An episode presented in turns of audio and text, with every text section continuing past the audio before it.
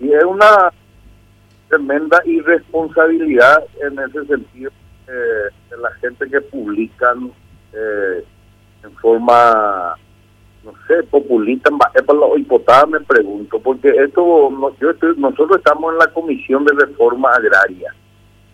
Esa comunidad, nosotros hemos planteado expropiación, que es un recurso constitucional. Instigar a invadir, tengo la gente, no sé, creo que hace más de 8 o 10 años que están ahí.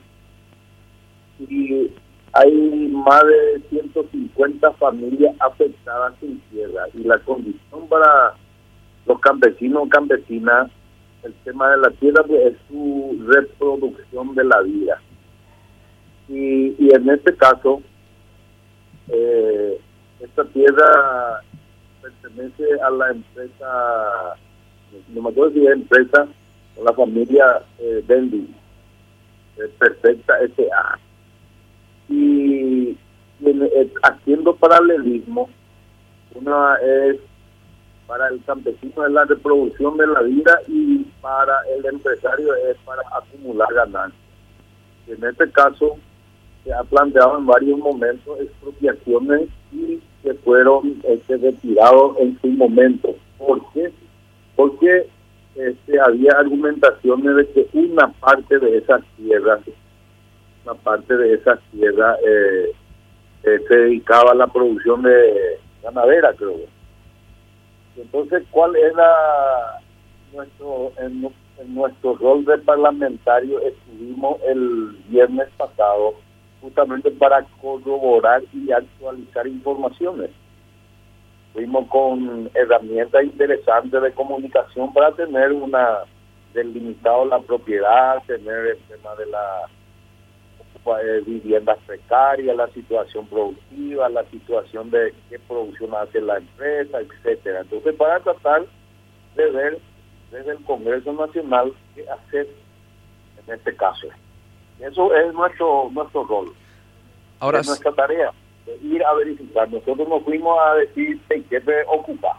Esas tierras ya están todas ocupadas. No, por eso te iba a decir, senador, hay mucha diferencia entre la figura de la expropiación y la instigación para invadir propiedad. Es algo totalmente diferente.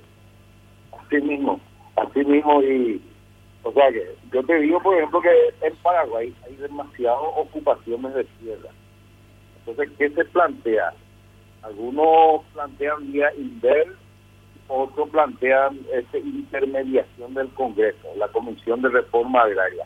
Nuestra responsabilidad es verificar el tema de cuál es la situación real en términos de documentación sobre la tierra, a quién representa o de quién es, corroborar si hay problema social, si hay problema realmente de izquierda, si reúnen las condiciones en este caso para ser expropiada o no. Se conversa con los propietarios o afectados si hay posibilidad de hacer una negociación directa, hacer una negociación con el gobierno haciendo trueque en otra zona, o como última instancia el tema de la expropiación. ¿Puede prosperar o no? Ese ya es un tema. Entonces, ese es un poco el tema, la situación actual. Yo creo que hay una ofensiva en ese sentido, porque en nuestro país, pues, en la situación de la tenencia de tierra, digo brevemente datos si puedo.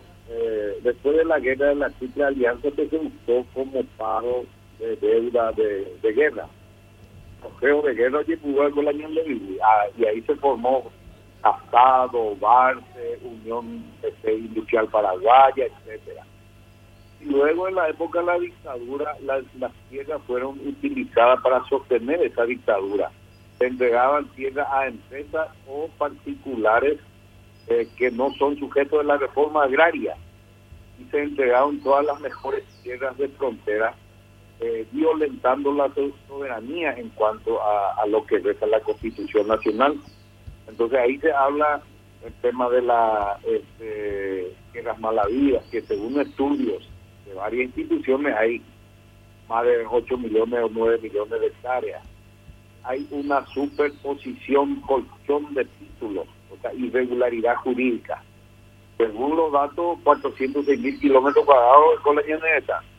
Y según los datos actuales que están catacos o registros, están más de 500.000. Entonces, hay una empresa que se dedica al fraude de producir títulos falsos entre abogados, escribanos, instituciones INDEL, geodesia de obra pública, catastro y el registro. Entonces es una cuestión de corrupción generalizada en cuanto a la tendencia de la ciega. ¿Cómo hacer para regularizar jurídicamente este tema? Es el gran debate. Uh-huh. Y siempre nosotros decimos y sostenemos, si no hay voluntad política, en este caso de diversos sectores, principalmente de los grupos de la empresarial, de la UGT, de la ARP, poco o nada se puede hacer porque las instituciones estatales no tienen la voluntad ni la capacidad política para regularizar jurídicamente la tenencia de tierra en Paraguay. Senador, ustedes tienen, digamos, la visión genérica de estas propiedades que según ustedes también son tierras malavidas y fueron otorgadas de manera irregular. ¿Esto en qué zonas del país, senador? ¿Cuál decir, este caso específico o hablar en general? Este caso específico es la de Rocalonso. No, este caso específico es del departamento de Canindeyú. Creo que es distrito de Mirar Oana. Ajá. Y de hecho hay los antecedentes de la posesión de tierra de esta empresa Bendy. Uh-huh. Hizo, no te puedo decir con certeza en qué año fue. Se hizo creo que en la época de Papacito Fruto, una maniobra no clara, no santa, de entregar a esta empresa un avión. Nunca se hizo ese tipo de negociación a cambio de esa tierra. Uh-huh. O sea que hay una serie de antecedentes que no son muy transparentes en cuanto a la posesión de esa tierra por esta familia o por esta empresa. ¿Y cuál es la recomendación, senador, a estas familias que van a ir? Por lo general ya la gente se va con sus niños, implica todo un riesgo también en caso de que se dé un desalojo. ¿No es mejor esperar recuperar esas tierras y después meterle a la gente si es que se prueba que finalmente fueron concedidas de manera irregular al usufructuador de esa propiedad? No, en este caso pues nosotros no definimos ni decidimos qué es lo que se tiene que hacer. En este caso, por ejemplo, son ya ocupaciones de hecho que después de varios años vienen y nos plantea a nosotros, por ejemplo, qué hacer desde el Congreso Nacional. Entonces, lo ideal sería eso, que las propias instituciones, el INDEL, etcétera, u otros, deberían de tomar como iniciativa propia en términos de administración de la tierra desde el Ejecutivo, de dar solución a este tipo de situaciones y no esperar que haya en este caso ocupaciones y con ese riesgo de ser desalojado y reprimido. Y generalmente te digo por experiencia que casi yo acompañé un proceso de lucha histórica en la época de la dictadura del 84, la expropiación de Juan de Mena Cleto Romero. Uno hace las gestiones institucionales como corresponde, pero generalmente nunca se significa con esos trámites. Generalmente se dan cuando hay inoperancia, complicidad en las instituciones, entonces toma esa medida de la ocupación. Generalmente así se da. Salvo también que hay ocupaciones que te dicen de la gente... Habemos obrero, cuando fiscal, cuando otra cosa y todo sin tener precisión también. Entonces, entonces generalmente nosotros lo primero que hacemos es recurrir a la verificación, a hacer un estudio histórico de la finca matriz, uh-huh, el tema de la tierra para saber jurídicamente cómo está. Tal cual, y ojalá también que esto no propicie una...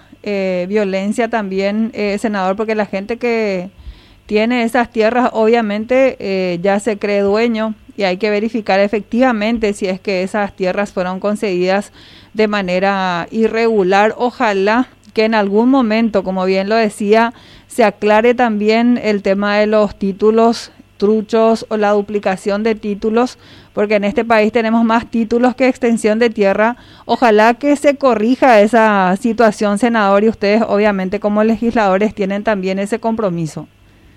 Así mismo, tenés toda la razón. Nosotros creemos, hay un proyecto que metió nuestro colega Viera, varios parlamentarios, senadores, entre ellos también Zavala, para el tema de la creación de Inacare, que es una superestructura que el planteamiento es totalmente anticonstitucional. Nosotros creemos que acá se tiene que hacer una mensura judicial, o sea, mensura judicial sobre todas las tierras para identificar qué significa esa herramienta de la mensura judicial.